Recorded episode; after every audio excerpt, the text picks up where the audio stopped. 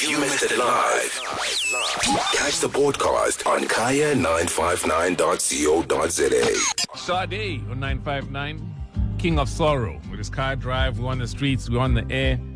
In the studio, we're joined by the one and only Dr. Zweli Mkhize. Uh, he's finally arrived. Thank you very much for joining us, Baba. Thank you very much. Uh, I'm sorry we're delayed by traffic, but uh, we're very pleased to be here. No, no, no, it's not a problem. But uh, the traffic is actually as a consequence of load shedding, which we need to get to. Uh, I think between now and the end of the show, the show ends at six. Uh, there's three things I'm going to like to discuss. So we'd like to discuss the state of the country, the state of the ANC, and then obviously your own personal politics uh, and the reason why you've joined us. Yeah, because you, have been out, I'll say, commission for a while. Um, uh, so there's obviously a reason for that. Uh, and when we come back, I want to start off by asking what decided or what led you to a decision to actually come back. Okay. Yeah, Thank but uh, we'll get to all of that. If you've got any questions, you can send us a voice note. You can send us a call right now, 086 The voice note obviously needs to go to 0636880959. Uh, we're reading your tweets as well. Uh, whatever questions you may have for the next two and a half hours for Dr. Zweli Mkhize. This is This is Kaya 959. Kaya 959 On the street. on the air. Welcome back to Kaya Drive. If you just joined us, well, you're a bit late, but you're also in time because uh, we're about to start our conversation with our guest, Dr. Zweli Mkhize, in the studio. Uh, before we went to ad break, we spoke about how, I suppose prior to this, uh, you hadn't really been present, uh, whereas we got used to seeing you every day during COVID. Uh, there's obviously a reason for that, and we'll get to that reason. Uh, but I guess imminently right now, you have taken the decision that you're going to contest uh, at the ANC elective conference uh, for presidency. Maybe let's start with that. What led to that decision? Two things, uh, Sizwe.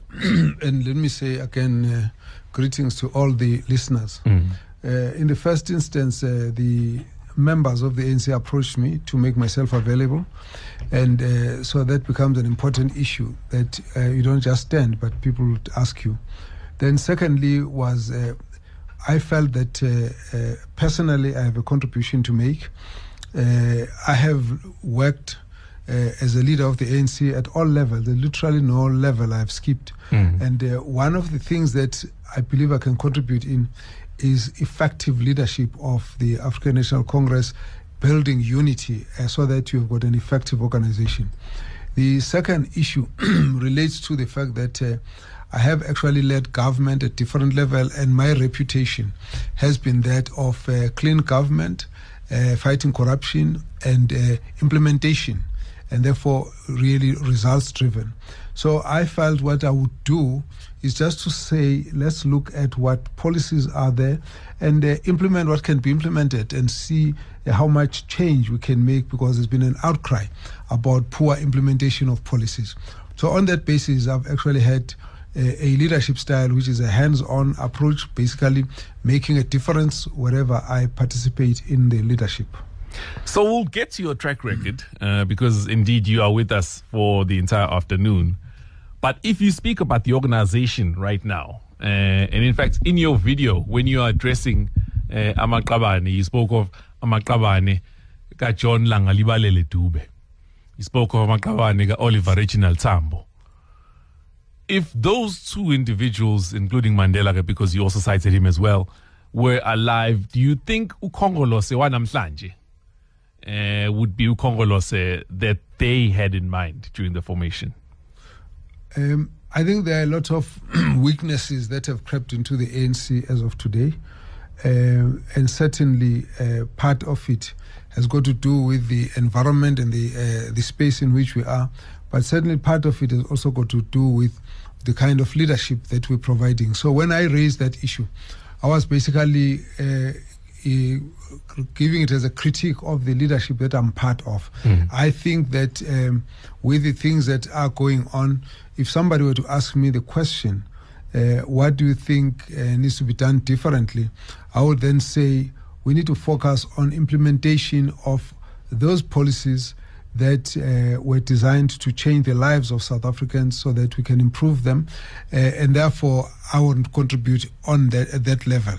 But also, uh, the ANC that's got a huge gap between itself and the people, so that uh, uh, uh, you know people feel it doesn't represent them, and so many of them don't vote. We need to correct that and make sure that the day-to-day posture of the ANC leadership and membership must reflect the concerns of the people on the ground and close that gap because the ANC without people would not really have existed, and the ANC existed to serve the interest of the people.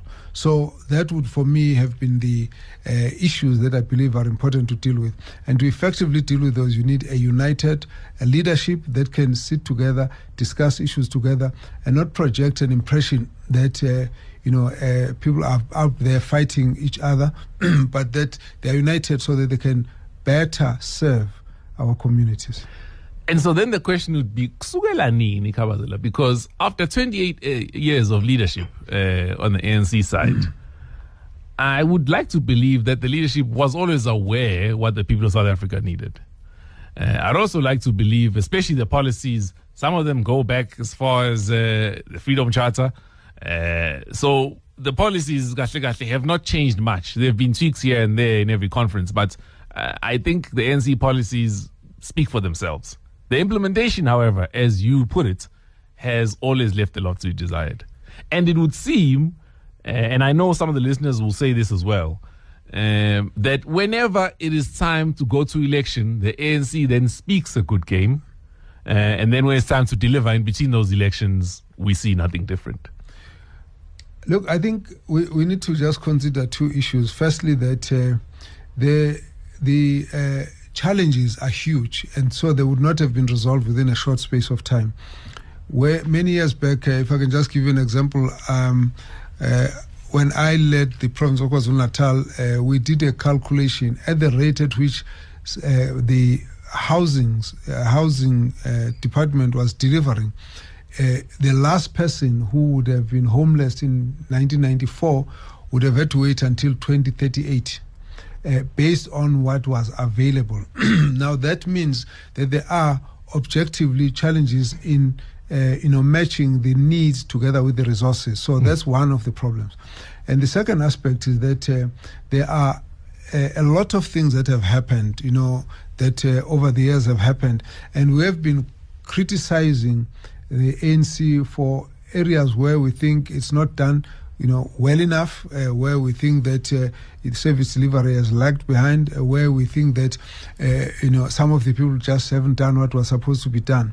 In the past few years, uh, the challenges that have been raised that relate to, uh, you know, government operation, and even if you were to sit with some of those who are leading government, was the this refrain that there is no delivery.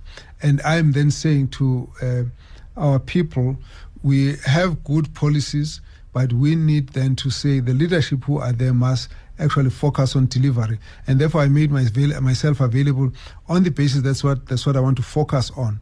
Now, if you look as well on the, let's just take example of. Uh, uh, the unemployment. Unemployment was high, about 33% in 1994. It came down. Uh, by 2018, it was down to about 23%. It has shot up again to about 35%, which is huge. Completely unacceptable, particularly if you consider that mostly it's the young people who are affected by that. And uh, my point would be uh, there's a lot more that we should be doing to try and deal with that. And I'm saying I won't answer that question from the touchlines. I won't be talking from outside. If I'm given the chance, let me be judged on the basis of how much we can impact on those issues. Okay. But you said when you began, for example, that you've led in every structure and every level of the ANC. Correct. You've been a, a part of the top six. Uh, you are part of the NEC, which is the highest decision making body in the ANC in between uh, conferences. But you never see that kind of cohesive leadership in the ANC. So I'll give you an example. Whenever there is a new regime or a new head of executive, right? Uh, it seems like that person comes with their own policies and priorities. And then whenever there's a change, it seems that there's a purge that changes and there's literally no continuity at all. you'd expect an organization which is as cohesive and led as you describe to have a 30, 60, 90 year plan that, regardless of whom the leader is, gets carried out. Absolutely correct. Uh, we do need that, and uh, there has to be a very long term view that we take of the country. Uh, the five year term is about the administration in office. And then we need to look, beyond that because that temptation has been there, certainly, of people who come in and they want to uh, devise what might be their own pet projects or their policies. These are weaknesses that we have to correct. Uh, but if you look at uh, uh, the leadership, uh, there's there's what you can do collectively, and there's a limit to what we can do collectively and take responsibility for, uh, particularly when it comes to issues of policies and issues of monitoring. But uh, there are there's another aspect which becomes important: the skills of the leaders involved. If the leader in uh, who's, who's leading, the skills of the of, of that leader are important. The leadership style is also important. Now, I think that's where you'll see a lot of difference in terms of. Um, if you look across, it's the same part in different provinces, but the performance is also going to depend on how well each leader understands the challenges in front of them uh, and how well each leader understands the strength and the weaknesses of the people that are part of the team and how well such a leader is able to call together and merge those skills to an effective machinery. Now, my approach would have been that uh, a very uh, strong team leader, I believe in teams. I also believe in new energies. That's why the issue of getting younger people to be involved becomes important. And the nice thing about young people is that they they'll owe nobody any loyalty. So they ask any question and they can actually be very disruptive in a, in a, in a way so that you, you rethink whatever you have to do. Now, with that, You also need a confident leader who does not feel intimidated by different views but can learn from what others have to say. And this is certainly how uh, I have been, uh, uh, you know, uh, involved in leadership. And so I think the skill to unite people so that even if they are not friends, but you can actually get them to operate as one unit to deliver what is needed and keep the focus. That certainly is what I think I want to contribute. And so, even within the contestation of power, uh, when, for example, we headed towards an elective conference, when people uh, are running for either regional leadership or national leadership, how it gets done also leaves a lot to be desired. Because kuyakobhana, kuthelana ngodaka, to the point where then all of a sudden after conference people expect everybody else to look at the party with respect when all along for the last maybe two and a half years things have been getting revealed and we can't respect anybody within the party. Does the party never realize, Uti, this makes us lose confidence in the party as a whole? Look, I think again you are correct there. The internal democracy can be messy, uh, but it's something that develops with time. How you manage to rein in uh, some of the negative approaches that people use because they're now contesting. Uh, the approach from the ANC has been very much to say, let's try and focus on what will build the party and what will build society. But uh, people have got extremities, and uh, as, a res- as a result, we've actually been asking that we need more rules to regulate the election process. I think we're far from what we need to be. We're far from where we should have been. I, I way back around 2005 was. Uh, uh, a guest of the Chama Cha Mapinduzi in uh, Tanzania. After about 30 years or 40 years uh, in, of, in, uh, in, in government, they realized the need to regulate uh, party con- internal contestation. We took those lessons because we're now seeing exactly what you're saying, where people bayakoibana, uh, kuyaliwa, and so on. And what I think also becomes important is how we need to always make sure that people who get into this understand what it is all about. Because if it is all about serving society, serving the needs of the people, that should be more the focus rather than trying to destroy everything just so that you can get yourself into the position. Unfortunately, that still happens, and uh, we have a long way towards dealing with that. It's not only at that level, even as you go to the local government elections mainly, uh, where people are dealing at a very close local level, you find that those problems are still there. I think it's something that needs to be dealt with over a period because it can be very uninspiring for society to see the people who have been throwing mud at each other, then turn around and say we're actually very good friends, and therefore, and that's what has to happen. Now, my approach is what discussing here. I'm actually very conscious of the fact that. Uh, if I raise criticism, I'm not raising criticism outside. I'm saying this is what we've been doing, and these are the things that we've done wrong, and we have to criticize ourselves, and therefore, this is what I think I can contribute in correcting those. We're joined in studio by Dr. Zweli Mkhize. Uh, he's going to be with us for the duration of the show. If you've got any questions, please give us a shout 086 You can send us your voice notes as well 0636880959. When we come back after news, I want to get into your career now as a politician.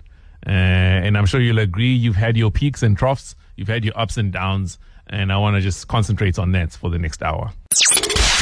You missed it live, catch the podcast on kaya959.co.za.